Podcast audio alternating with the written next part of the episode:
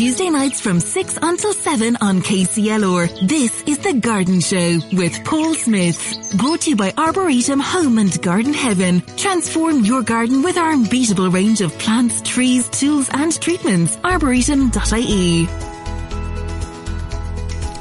Hello and welcome along to The Garden Show. This week I'll be speaking to Eileen O'Rourke all about the Carlow Garden Festival. We're going to catch up with Skitty, Kitty Scully uh, from RTE's Homegrown, learning all about growing veg and what she's been up to. And our how-to will focus on houseplants with Eamonn from the Arboretum in Carlow. And as ever, we'll be answering all of your gardening questions. Uh, first of all, this week I'm going to chat to you a little bit about my plant of the week. Plant of the week has been uh, varying over different things. I've had trees, I've had shrubs, uh, and this week I'm moving on to something that's just about starting to bloom at the moment, and that is the peony. Uh, really fascinating things, uh, beautiful blooms. Anyone who knows peony flowers will just be uh, smitten by them. Not particularly long flowering plants, but they really, really catch your eye as they are in flower. They make excellent cut flowers. They last for about a week in a vase, and they do refrigerate them. Um, they're actually native to Asia, Europe, North America, um, but it's an ancient plant. They've been cultivating them since about the 7th century or so over in Japan. Um, and there's masses and masses of varieties of them.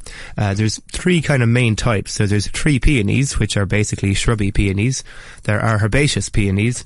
And the final one are the intersectional peonies, which are the ones that are a cross between a tree peony and a herbaceous peony. So you get the best of both worlds. You get a small bit of the large flowers of the herbaceous plants with the structure and the woodiness of the tree one. And the intersectional peonies have been made uh, for years and years uh, by people uh, over in China for the most part. Uh, they also have medicinal properties. Uh, they have said to be used to treat inflammation and blood cuts in general plain and the roots. So the roots are the main thing that they actually use to treat um, over in Chinese medicine. So they dig them up. If anyone's ever dug up a peony in the garden, you'll find that they're big, clumpy roots. Um, and that's actually a point when you're planting a peony in the garden.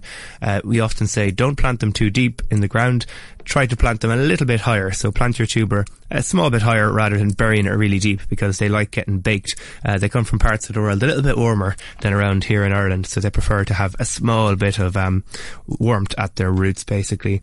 The other thing that they're used for is they have a bit of symbolism. So they're fragrant and widely available cut flower, but they represent romance and love and consider a good omen of a happy marriage and traditionally used as the 12th wedding anniversary um, flower. So in Chinese culture, they stand for strong, positive virtues such as bravery, honour, respect, nobility, good fortune, and prosperity. Um, and the final strange thing about them, uh, often uh, as we're gardeners, we know that um, lots of our plants come from Holland, and Holland is a huge producer of plants of all sorts of types. Um, but actually, down uh, in Alaska is funny enough where lots of peony cut flowers come from. So lots of cut flowers uh, come from Holland, and many do come uh, via there. But Alaska, for some reason, is one of the major producers of cut flower peonies in the world, um, and they grow them there because of their slightly cooler climate. They can actually last longer, which is a slightly interesting um, and ditty fact.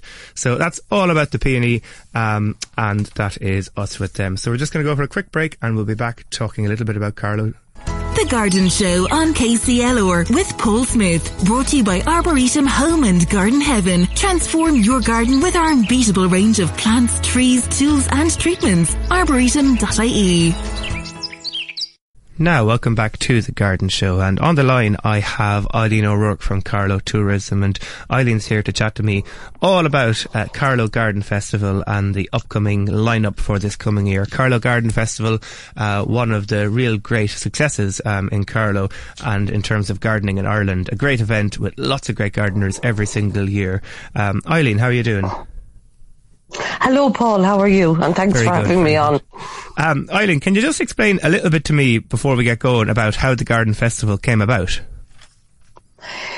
Well, actually, it was 20 years running last year, and that took the COVID break into consideration. Wow. Um, way back in 2002, um, the county manager at the time, uh, Tom Dowling, wanted, uh, he was doing a lot of work with the communities in Carlow and uh, around Pride of Place and I suppose the presentation of the towns and villages of the county.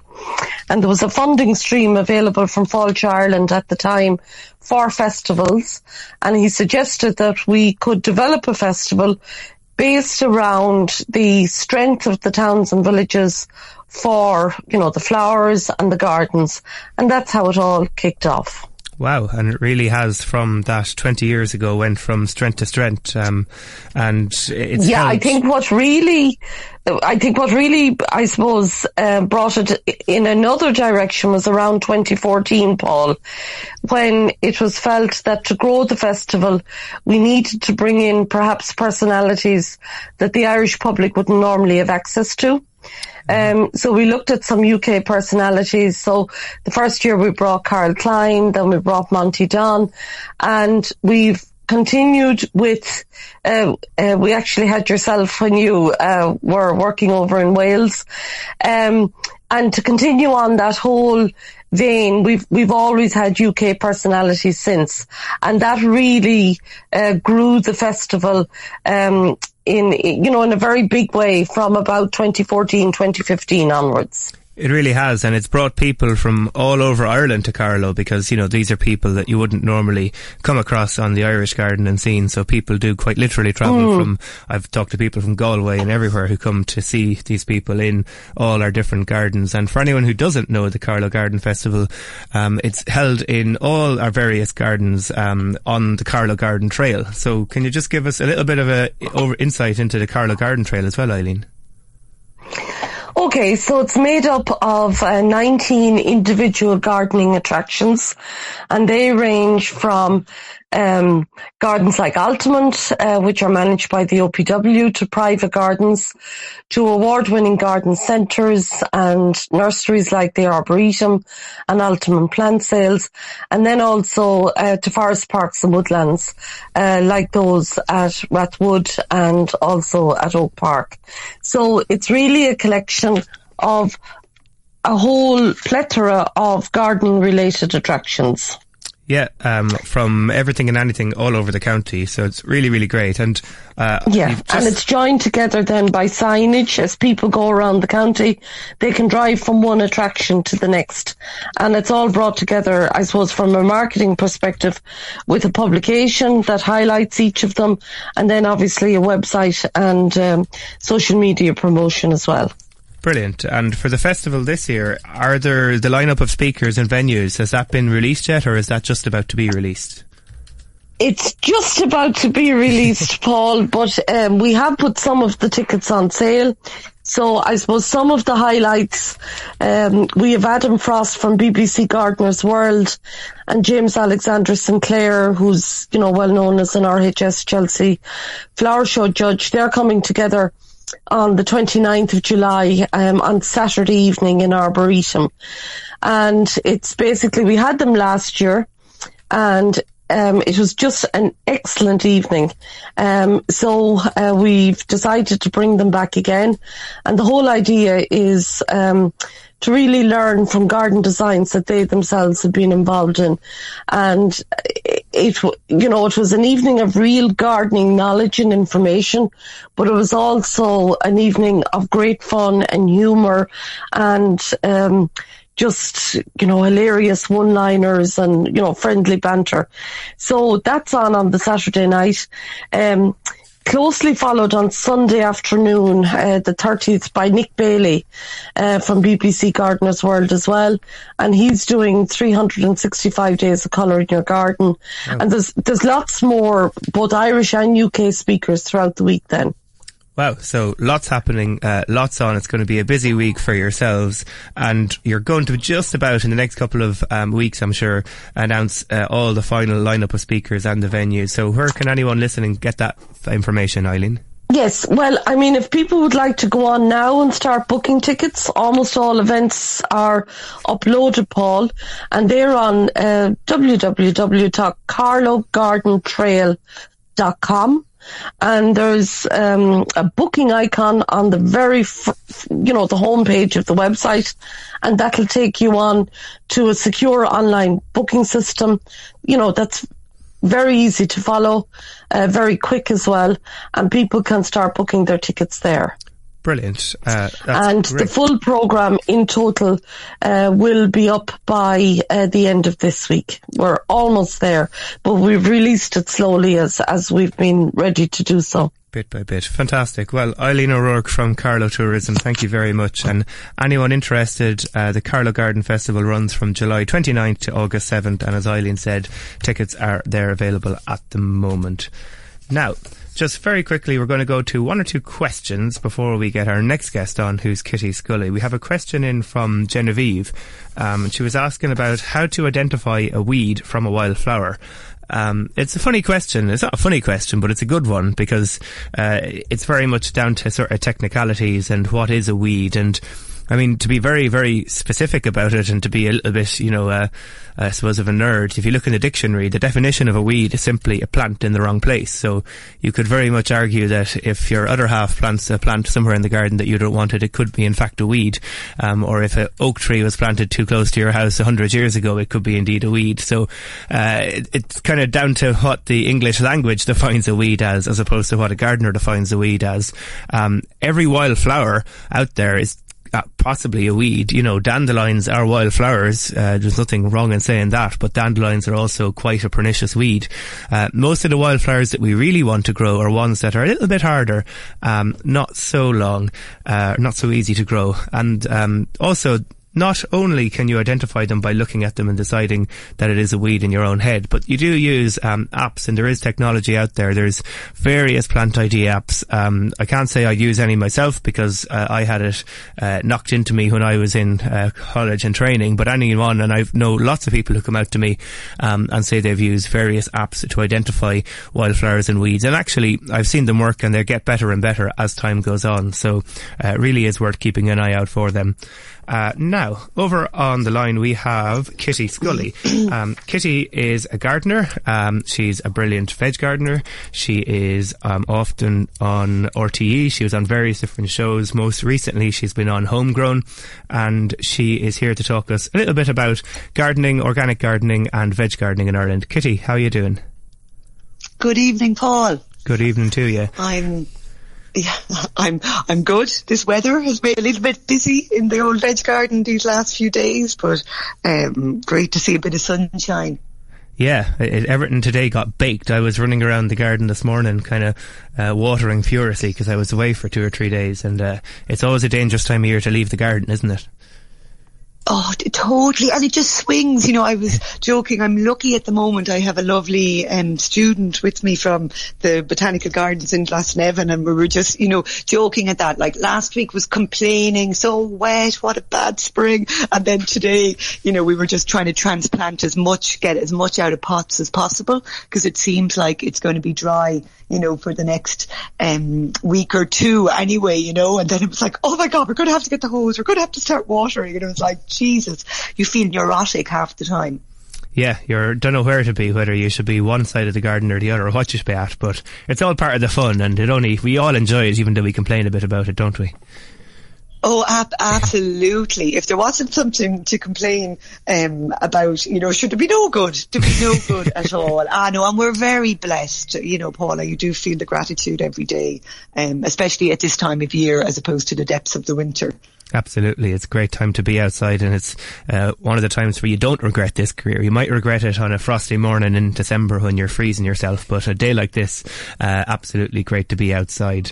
So just to uh, give us a bit of a background, Kitty, you were among many other things in your career. You've travelled extensively, but for a while you were the head kitchen gardener up in Airfield, um, and you were involved in the transitioning of that garden to becoming a fully organic garden. And I know organic gardening is something that you're very passionate about. Uh, just what would you say to anyone listening, wanting and thinking about, you know, going fully organic in their garden, and uh, what's involved in that, and is it possible? I suppose. Yeah, well, I totally believe it's possible, Paul. You know, really, uh, like for me, it's even hard to think. You know, sometimes I nearly shy away from the word organic gardening because it's just gardening, gardening with Yeah. nature, gardening the way it should be and just, you know, imitating the natural systems and, and cycles. Um, and I suppose, but maybe that's easy when that's your philosophy. So you have to kind of, you know, think wider. And the first I love, I'm always very inspired, um, about, you know, I suppose food production generally and how food is produced and how growers who are under a lot more pressure than we are in our small little gardens to produce food. Like, let's face it, if your salad gets absolutely wiped out from slugs, you're, you're still going to get your income. You're still going to be able to eat, you know. So it's really interesting what people do on a larger level. And I don't know. I remember just somebody saying to me first about the first step in transitioning to organic, um, and just talking about soil. And it was like basically, it's not the compaction in the ground. It's the it's the problem. It's the compaction in people's heads. Um, and I think that's the first place to start is actually rewilding your own head and just how you look. I heard you talking about weeds um, earlier, and I just, you know, I suppose I always joke the Weeder's Digest. Jesus, I, I probably eat more weeds um, than you know the, the most people like spray away. There are resources, so I suppose it's just trying to maybe you know, go visit organic gardens. There's loads of, we're in the age of information. There's lots of good talks. There's people like Colin O'Driscoll, you know, now gardening down in Lismore. There's Ballymaloe, a certified organic kitchen garden with an acre under glass doing it organically. So I think, um, like the kitchen gardens in Airfield, I think it's really important that people get out and look at what an organic garden and looks like as opposed to thinking, oh my God, it's just going to be a sea of dandelions. Yeah, and If also that that makes sense. you see the mistakes, and people are going to make mistakes. You know, we all do it, and just you learn from them. So you see what goes wrong, and hopefully, I mean, we should finally learn from them, and uh, that's that's what it's all Ab- about. And Ab- absolutely. And I suppose the whole thing, you know, because really organically, it's, it's, you know, trying to avoid artificial inputs and you're trying to, you're kind of coming from the prevention is better than, than cure. So just let's say a common one. Every, who in Ireland doesn't like to grow cabbage? It's one of our staples. All our grannies, everybody always grows cabbage. And then the cabbage white comes and lays her caterpillars and they eat your cabbage. And we're all very sad and all the need to come out. But realistically, you know, if you're thinking organically, it's just, okay, it's, it's a butterfly. It's probably going to land on my cabbage. So maybe just preempt it. I'll just put the net up after planting. Okay, it takes a little bit of effort and time to put up the support, drape a cover, but realistically you end up with better cabbage at the end, you know, so I suppose it's just kind of trying to find, follow the prevention is better than cure. Um, is the total mantra and it's all about feeding the soil, not the plant. And all I can say to all the listeners is compost, compost, compost and more compost. Compost everything. It's a, it's a great uh, it's a great piece of advice. Uh, and compost and mulch are my two favorite things to tell people because no matter what you're doing, you'll always you can't go wrong. It's one of those things that you know it'll always be good. And you said as well there, Kitty, just about you know growers and uh, a part of your uh, time up on RTE is homegrown. You went around lots of different growers and gardeners and uh, you saw a huge amount of Ireland, and we do live in a great little country in terms of what we can grow here and our climate and everything. And do you feel like we take that for granted a small bit? you know, it's, it's funny. It was such a good experience getting to travel around and just seeing the range from the nurserymen to turf to seeds to, you know, food producers. I think, you know, I, I think in Ireland, we, I, I like to think people genuinely are trying to do good and support community. And they like to think they're buying Irish, but sometimes I feel we probably, um, as consumers, maybe, or I don't really like the word consumers or, or users, maybe people go to the garden centre and are just all in a hurry and they just kind of really want to get the plants, you know, in. People are thinking budgets and maybe not actually questioning the journey of each plant and where it started and how it came and the amount of hands, you know, that have touched it. And the same when it comes to food, we see an awful lot of imported veg on our shelves. So realistically, we we we're losing a lot of our our good growers, be they organic or conventional. They can't compete. With And we do have the with ability here. you know, we're so lucky we have 100%. all of that knowledge and skill and the ability to grow it here. So it is something that we should all try to support, I suppose.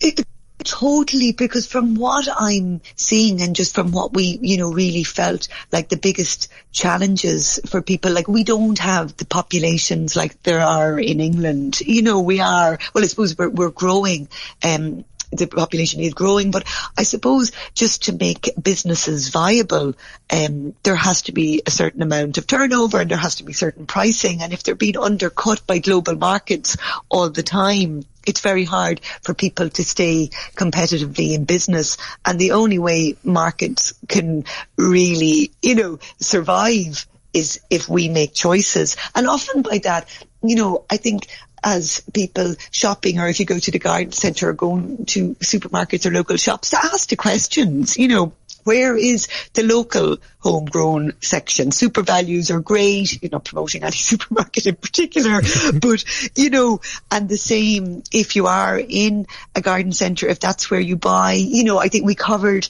the rare and special plant fair. You know, that's such wonderful experience to go and to be able to talk to the nurserymen who've propagated those plants and they can give you so much information as opposed to going to your generic garden centre and it's just like going to a supermarket, you know, whereas sometimes people go for the convenience, I think. Yeah. And we're more going for the convenience. So I think, I hope next generation will kind of step back from that and we'll just hopefully make a choice, uh, you know, the correct choice that will pick the things uh, that are hopefully a little bit closer to home and have that little bit of knowledge and skill behind them. And just before we finish, Kitty, um, I know people are always asking about, you know, starting out in gardening and veg gardening in particular. And I always say it's never too late, never too late in the year. You're always get some point of the year you can sow something. Um, and it's certainly not too late now. Would you have any advice to someone who's, you know, thinking of starting to grow a couple of bits of veg this year? Uh, and what would you say to them if they're kind of humming and hawing about, you know, just just biting the bullet and throwing a few seeds in and seeing what happens? Oh, I'd say absolutely. It's a brilliant time for direct sowing. You know, there's loads of things that you can sow um, now and often like just sowing to direct in the ground is the way it should be. I think as gardeners we get a little bit excited and we've all these heated benches and you know there's a lot involved where the ground temperatures are just perfect at the moment. So just let's say the other day I just direct sowed beetroot. Now I am working on the presumption that there is soil open soil or a seed bed somewhere available. But if not, you know, veg goes great in big containers. Just recycle any kind of big barrels or tubs. The bigger the better because the less demanding on watering it's going to be. And just fill it with a mix of soil, garden compost if you can get it and maybe some potting compost. Um, that's just a quick fix if people don't have beds ready, but you can be sowing beetroot if the containers are deep enough. You can sow um, carrots, parsnips, direct so salads. Better to go for the more kind of leafy salads at the moment, not the the rockets and the mizunas. The Orientals don't really like the heat, so go for more loose leaf salads. Um, I sowed some French beans the other day, some runner beans. I threw some dwarf beans into a bed. So it's a really, really brilliant um, time because now, you know, it's been so variable of late. The seeds were just sitting in the ground. Um, and now is a perfect time for anyone interested in sowing a wildflower meadow.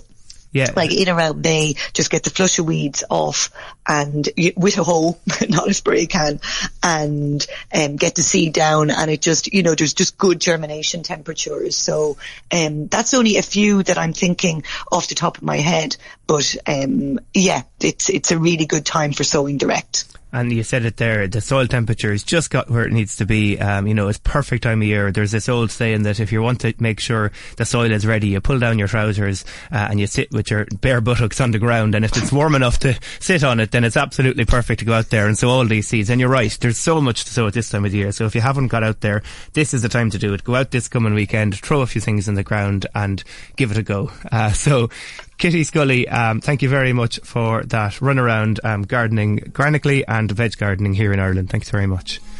Ah, uh, no problems. It was lovely to chat to you, Paul. Thanks a million for having me on. Thanks, Kitty. Now, we're just going to go to a quick break and we'll be back with Eamonn Wall of the Arboretum in Carlow. The Garden Show on KCLR with Paul Smith. Brought to you by Arboretum Home and Garden Heaven. Transform your garden with our unbeatable range of plants, trees, tools and treatments. Arboretum.ie. And welcome back to the Garden Show here on KCLR.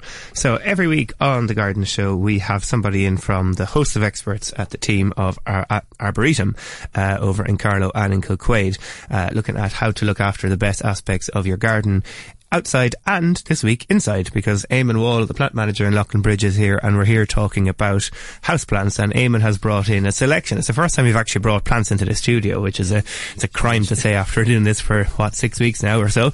But, uh, it's great to see a bit of greenery in here and you're very welcome along, Eamonn. Thank you, Paul. Good evening. Good evening to you. So, uh, yeah, houseplants, uh, it's something that you kind of overlook when you're thinking Yeah. about gardens, isn't it? Yeah, houseplants, people love them, and but the biggest problem, they don't know how to look after them. Hmm. And there's a lot of fear with houseplants. Uh, the number one question people always ask is, uh, how often do I water them? When do I water them? And how can I tell that they need watering? So it is a big, and it's a big uh, question and it's a big answer because there's no set rules. Every plant is different. So what we tend to do is group the plants that'll suit, say, a bathroom, a kitchen or say a hot conservatory or a dry or a shady. And often the question is asked is uh, what plant will suit the room. So once we establish with the customer where they want to put the plant then we recommend what plant will suit that. Uh, there's no good coming in and buying the plant which you like and then you give it the wrong growing conditions because I think if you don't prepare you, you're, you're not going to succeed Yeah, and especially nowadays, you know, we're all living in, well, some of us are living in A-rated homes. I Yeah. still live in a house that has more drafts and more, Yeah. but some of us have, you know, brand new A-rated homes with underfloor heating and basically totally sealed homes. Yeah. And that's a totally different environment to what a plant wants, isn't it? It is exactly because there's there's no air movement, and if you have underfloor heat, then they're going to require more water. So often when people say to me, "How often will I water?" I say, "Do you have underfloor heating? Uh, is it going to be a south-facing window? Is it going to be north?" So the aspect will d- determine how much water you will give the plant and whether you have heating and is the room cold. And many people say they don't adjust the water according to the temperature, the season, and whether they have underfloor heating. So you've got to take those few variables into into the c- conclusion when you're going to where you're going to put the plant. In some respects, actually, it's nearly harder to look after houseplants than it is outdoor plants. Outdoor plants, you can kind of just forget about them, Yeah. but indoor plants, that's not the case, unfortunately, really, is it? There, there is a few plants that you can do that. Okay, I'm- there's I'm a- the- listening. uh, I have this little baby one. It's a Crassula ovata, or better known as the money plant. Oh, I, yes. I was given one when I was 16, probably 40 years late. The key thing is do not overwater them. Yeah, I, I actually have one too, and I think the story with a money tree is if you break off a leaf and give it to someone, they Yeah. get money, isn't that? the That's whole- that's right. yeah, Yeah. yeah. So it's one of them. I remember years ago in, in the Arboretum, just like at times the plants can run out, and the customer uh, they wanted the money plant. Said, Are there many indestructible houseplants? Yeah. And there's a couple. The, yeah, there's, there's a few. There's a, there's a good few. I've got here now the aloe vera again. I often go to the Grand Canary Canarian holidays and you see them growing out in the desert, sandy, and they're just totally abused, no water. So again, if you kill an aloe vera, you're basically being too kind to it. And so I say cacti and succulents, the, the secret to success is actually be mean to your plants. Yeah, I did for a very brief time work in a houseplant shop, and Yeah. I think that was the number one thing. People Yeah. used to kill them by overwatering. Overwatering, yeah. Underwatering didn't happen all that much Yeah. because you know when you do that, you know you've done that. You've done that, You know yeah. you're always guilty of underwatering, Yeah. but overwatering people don't actually realise is something very easy to do, especially when you have a tray underneath that Yeah. holds the water, isn't it? And often people are trying to say, how do I know when to water? And now, it's, it's okay, me saying being a horticulturist, that you'd say, oh, I can lift it up, tell by the weight or the colour of the compost. So to the amateur, that's not very easy to do. So hmm. the question is like, people want you to say, do I water once a week or twice a week? And you can't really give that answer because it's like ourselves, we drink more water when it's warmer and the same with, with the plant. But what they have done now, they have little, little indicators which you can pop into the plant oh. and make, makes the life, so, so there's no, so they can take the guessing out of it. So technology is moving, moving on again. So pop your little indicator and it tells you when the plant needs water. Is that like a little digit? It's like it's a little, little, little, little stick and it rises up then and tells you whether it needs water or not. So that's a handy. that's so, clever. so we Yeah. sell those in the garden centre. They're great for people that don't know, you know, that way. Yeah. I always say, when you water the plant, wait till it dries out before you water it again. yeah, that's a good tip. Always, you know, don't have it always wet. Have it wet, dry, wet, And dry. have, as far have one person doing the watering because if you have two people like the cook and the salt in the pot, uh, it's going to get overdone. so very- make sure there's only one person looking after the watering. Very, very true. And I just see another one in front of me here, the um, the spider plant. Yeah. And that's one, you said the money plant was indestructible. What I've found from experience, this Yeah. is pretty good too. It is. It's, it's great. It can take any aspect. That one is uh, is varieties ocean. The traditional spider plant was a narrow leaf, and you'd always see produce little baby plants come up, little offshoots like a strawberry runner. Yes. And then you can actually plant the little baby plants. So you you, you basically can give them to friends. So another great plant for beginners. Yeah, know, it's yeah. really, really, really tough. And it is one I have it at home in the office. And uh, during COVID, I mightn't have went into the office for about maybe two Yeah. or three months. And Yeah. I went in one day and went, oh, Yeah. uh, and discovered that this plant was still here. It lost all of its colour. It Yeah. sort of had yellowed, but after a couple of cups of water, Water, the it next came- day it it, just came- perked it back up back. and it was back. Yeah, it didn't produce all its babies. It tends to uh, reproduce a bit more when it's happy. But you know, it is a plant that came back pretty much from the yeah, dead. So it's, it's a tough little critter. a very very tough one. Is this when you say the office is uh, is probably the number one thing Yeah. during COVID when you touched on that uh, uh, plant sales went through the roof because everybody was at home and they wanted to create so they, they really had they had a new environment and they wanted house plants. And so it really was what you call a challenge then because everybody wanted a different plant a different aspect. And so there's so many greenery plants. So we often say to people uh, what do you want the do you do you want to look after the plant or do you want easy maintenance or do, or do you just want the plant to look good? Many people say oh I want it to look good but I don't I don't know how to care for it and whatever. Yeah. and another great plant was, was the yucca yuccas are fantastic they can They're take low tough, light levels yeah. Oh, they can like, take extreme heat, and they come. You, you often see them in pots, they're like trunks. They bring the uh, trunks in from South America, then they, they grow them on. Then they can be, like I say, of two foot, three foot, four foot. They come all different heights, and they really are indestructible. You, the key thing again, don't overwater them. So they're great for giving architectural or structural enough a bit of height to them. Then the same with the dracaenas, well, the dragon trees. They're again a really easy one to look after again. But the secret is don't overwater them.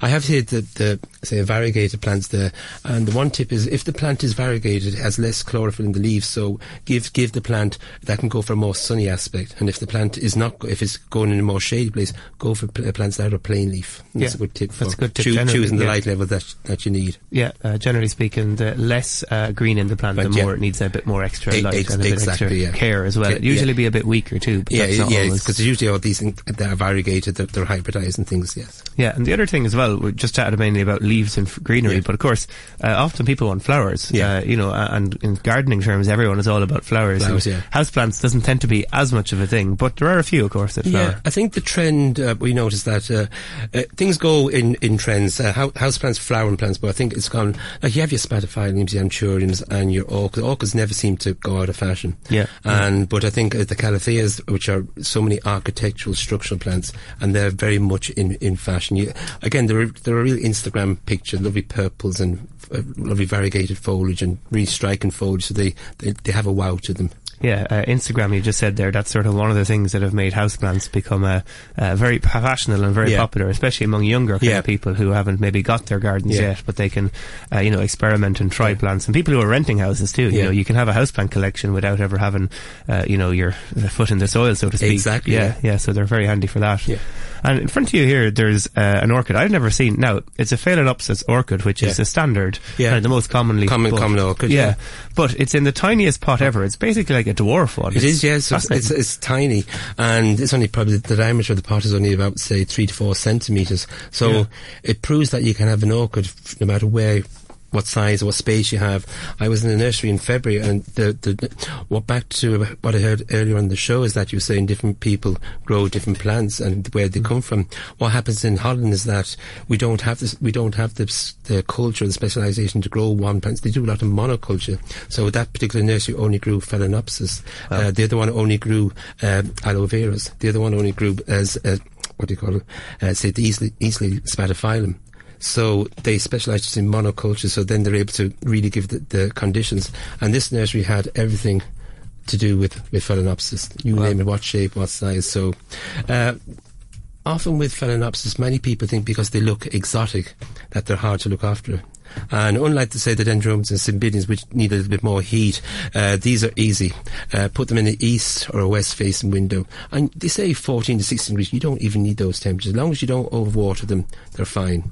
And people have to remember that they're, uh, they have a symbiotic relationship, so they naturally grow up in, up in trees. Yes. And that's why their roots are out there. So you, you, you basically have, that's why they have the white pots, so they get the light at the, at the roots.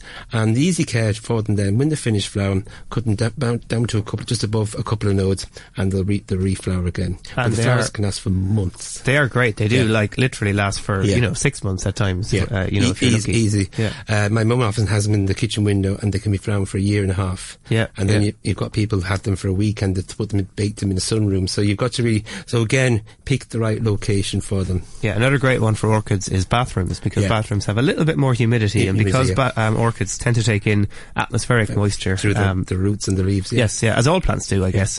Uh, and that's going to lead me on to the next thing, which is uh, they don't always have to be indoors, do they? You can. Can you put them on a holiday outside? I have, as I was saying, I have this one probably 40 years old, Crassula, and it goes out every every summer for a holiday. But Yeah. the one thing, if you bring the plants outside, especially if you sit down, say West Cork, they, they often get people to say, "Oh, I have that growing in my garden," and they'd have a yucca and things like that. But said, "Look, in Carlow, Kilkenny, you, you can't do that because our frost is too hot." So depending on where you are, I say move them out in in the in the summer, bring them out. But what what you're not to do is don't put them out on a hot day. Put them out in a shady spot. So uh, reacclimatise them and bring them in then before the frost comes. But uh, just put them outside. Best day to put them out is on a rainy day. Put them out. They're not going to get the sun. Acclimatise them for a few They're not days. gonna get the. I learned my lesson. I put put one of my plants out and put it out, and the, and the sun came out that, that day, and it got sunburned. So it's like ourselves. Is you've got to adapt and adjust to the, the environment where you where you're going to place them. And I've learned a lesson too, and uh, I think my mother might have occasionally left the plant out and just left it out then to die as winter Yeah. came in. Because uh, you can be guilty, you know, there's a bit of space in the house and that thing is in the Yeah. way and then it'll, uh, yeah, yeah, so. The great one is all the citrus plants because many people like to grow uh, citrus like your, le- your lemons is a big favourite and have conservatories and then bring, put them out in the summer and let them let them breathe as you and let them enjoy them and then bring them back in before the weather gets cold then. So to give you a little it's bit. like a summer holiday for them. Yeah, yeah, absolutely. and, and you can't beat soft rainwater. When you can do all the watering you like but soft rainwater I I often do that put them outside if you know there's rain and that soft rainwater and it washes the leaves. Another thing people often say to us is do you have to clean the leaves? Because uh, plants photosynthesize through the leaves so just tepid water and a sponge and sponge the leaves. So if if, if the plants are not healthy uh, the reason can be they can have all the food but they're not getting the light through the leaves so if there's dust on, on the leaves bring them out you can either sponge them or get a little, little spray mister and basically wash them off Yeah, people forget plants breed and Yeah. uh, you know take in moisture through their leaves, so it's important to have the leaves clean. I know it seems daft washing Yeah. plants, but Yeah. uh, it does. Or it- even put them in the shower and give them yeah, a yeah, rinse. exactly the shower yeah, just Yeah. Do, and make sure it's only tepid water Yeah, yeah, um, that's always a good one. And just in terms of compost that they need, Eamonn, uh, and how to grow them, I know orchids sort of more so need a bark than an actual growing medium. Yeah, because don't as I they? said, they naturally grow up in trees, so that so that they're, they're symbiotic relationship uh, epiphytes. So they're not a parasite, so they live up in the trees and they have a symbiotic relationship in the tree that the, what you call they'll gather their their rain through through the through the what you call it the roots, and it's usually on bark is what what they're on. So so you've got to create. So basically, it's, it's basically a bark, bark chippings is what you you're not really going to use peat base, and with the compost, it'll vary depending on. The key thing with the houseplant compost is that you have say. Uh, perlite thr through it because it is aeration or grit, so it's, it's giving more air porosity. Because the biggest killer of houseplants is too wet. Yeah, and that's so. So you can make your own mix, or you can buy a pre-prepared mix. I tend to make my own mix, and because I've doing big plants and I like to mix it, and treat it like say uh, bacon apple crumble. If it sticks together, it's, it's too, it needs more grit into it, and that's Yeah. and that's how you do it. And again, uh, compost and and using soil so it holds the nutrients into it. But you can buy all these pre-made in the garden. So we have bonsai compost, we have cacti compost. So you so you don't have to worry about making your own. That's if you're if you're starting off, you can just go to the shop and get your own. it's already pre-done. It's ready. all pre-done for for you then. Great. Well, Eamonn Wall of the Arboretum in Carlow, thank you, and we'll be back just after this break with a few questions. Okay. The Garden Show on KCLR with Paul Smith. Brought to you by Arboretum Home and Garden Heaven. Transform your garden with our unbeatable range of plants, trees, tools and treatments. Arboretum.ie. And welcome back to the Garden Show. Uh, here, still with me, I have Eamonn Wall of the Arboretum. We've just been chatting houseplants, but going to go into one or two questions. Um, there's a question in from Jer who is asking about the easiest plant to propagate. Um, is there such a thing? Is there a, uh, it's kind of landing you on the spot, but I have one in my head if you don't have one Well, off through. Even you, you were just on about spider plants. They were just Yeah. so the, the, you basically they put little, little baby plants out, uh, put a little pot underneath the baby plant, put a little hair clip into it, keep it in place, and it'll let you root in. Even I was just saying the what you call the money plant, you literally just break off a piece, put into little compost and it'll root itself. You don't need to have to put a plastic bag over it. Literally just take take it off. And so they are re- really easy. Again, you can you can do you can split plants. Mother-in-law's tongue sansevieria is a good one because it puts up little new baby. they call it pups, little plants. So if you have a sansevieria, the mother the plant will put little baby plants coming up, and you just take them off and repot them.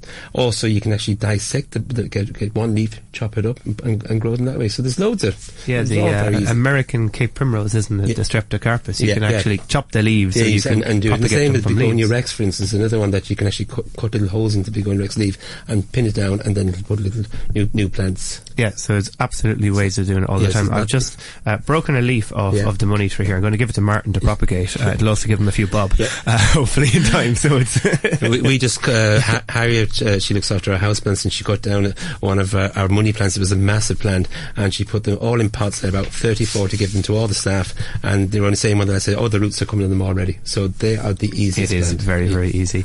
Yeah. Well, listen, Eamonn Wall of the Arboretum. Thank you very much for all of that to do with house plants. Um, learned a huge amount there about them and a little bit more about them, hopefully, for everyone listening. Uh, we're going to finish off today with the Garden Show with Minnie Repperton and Liz Fleurs.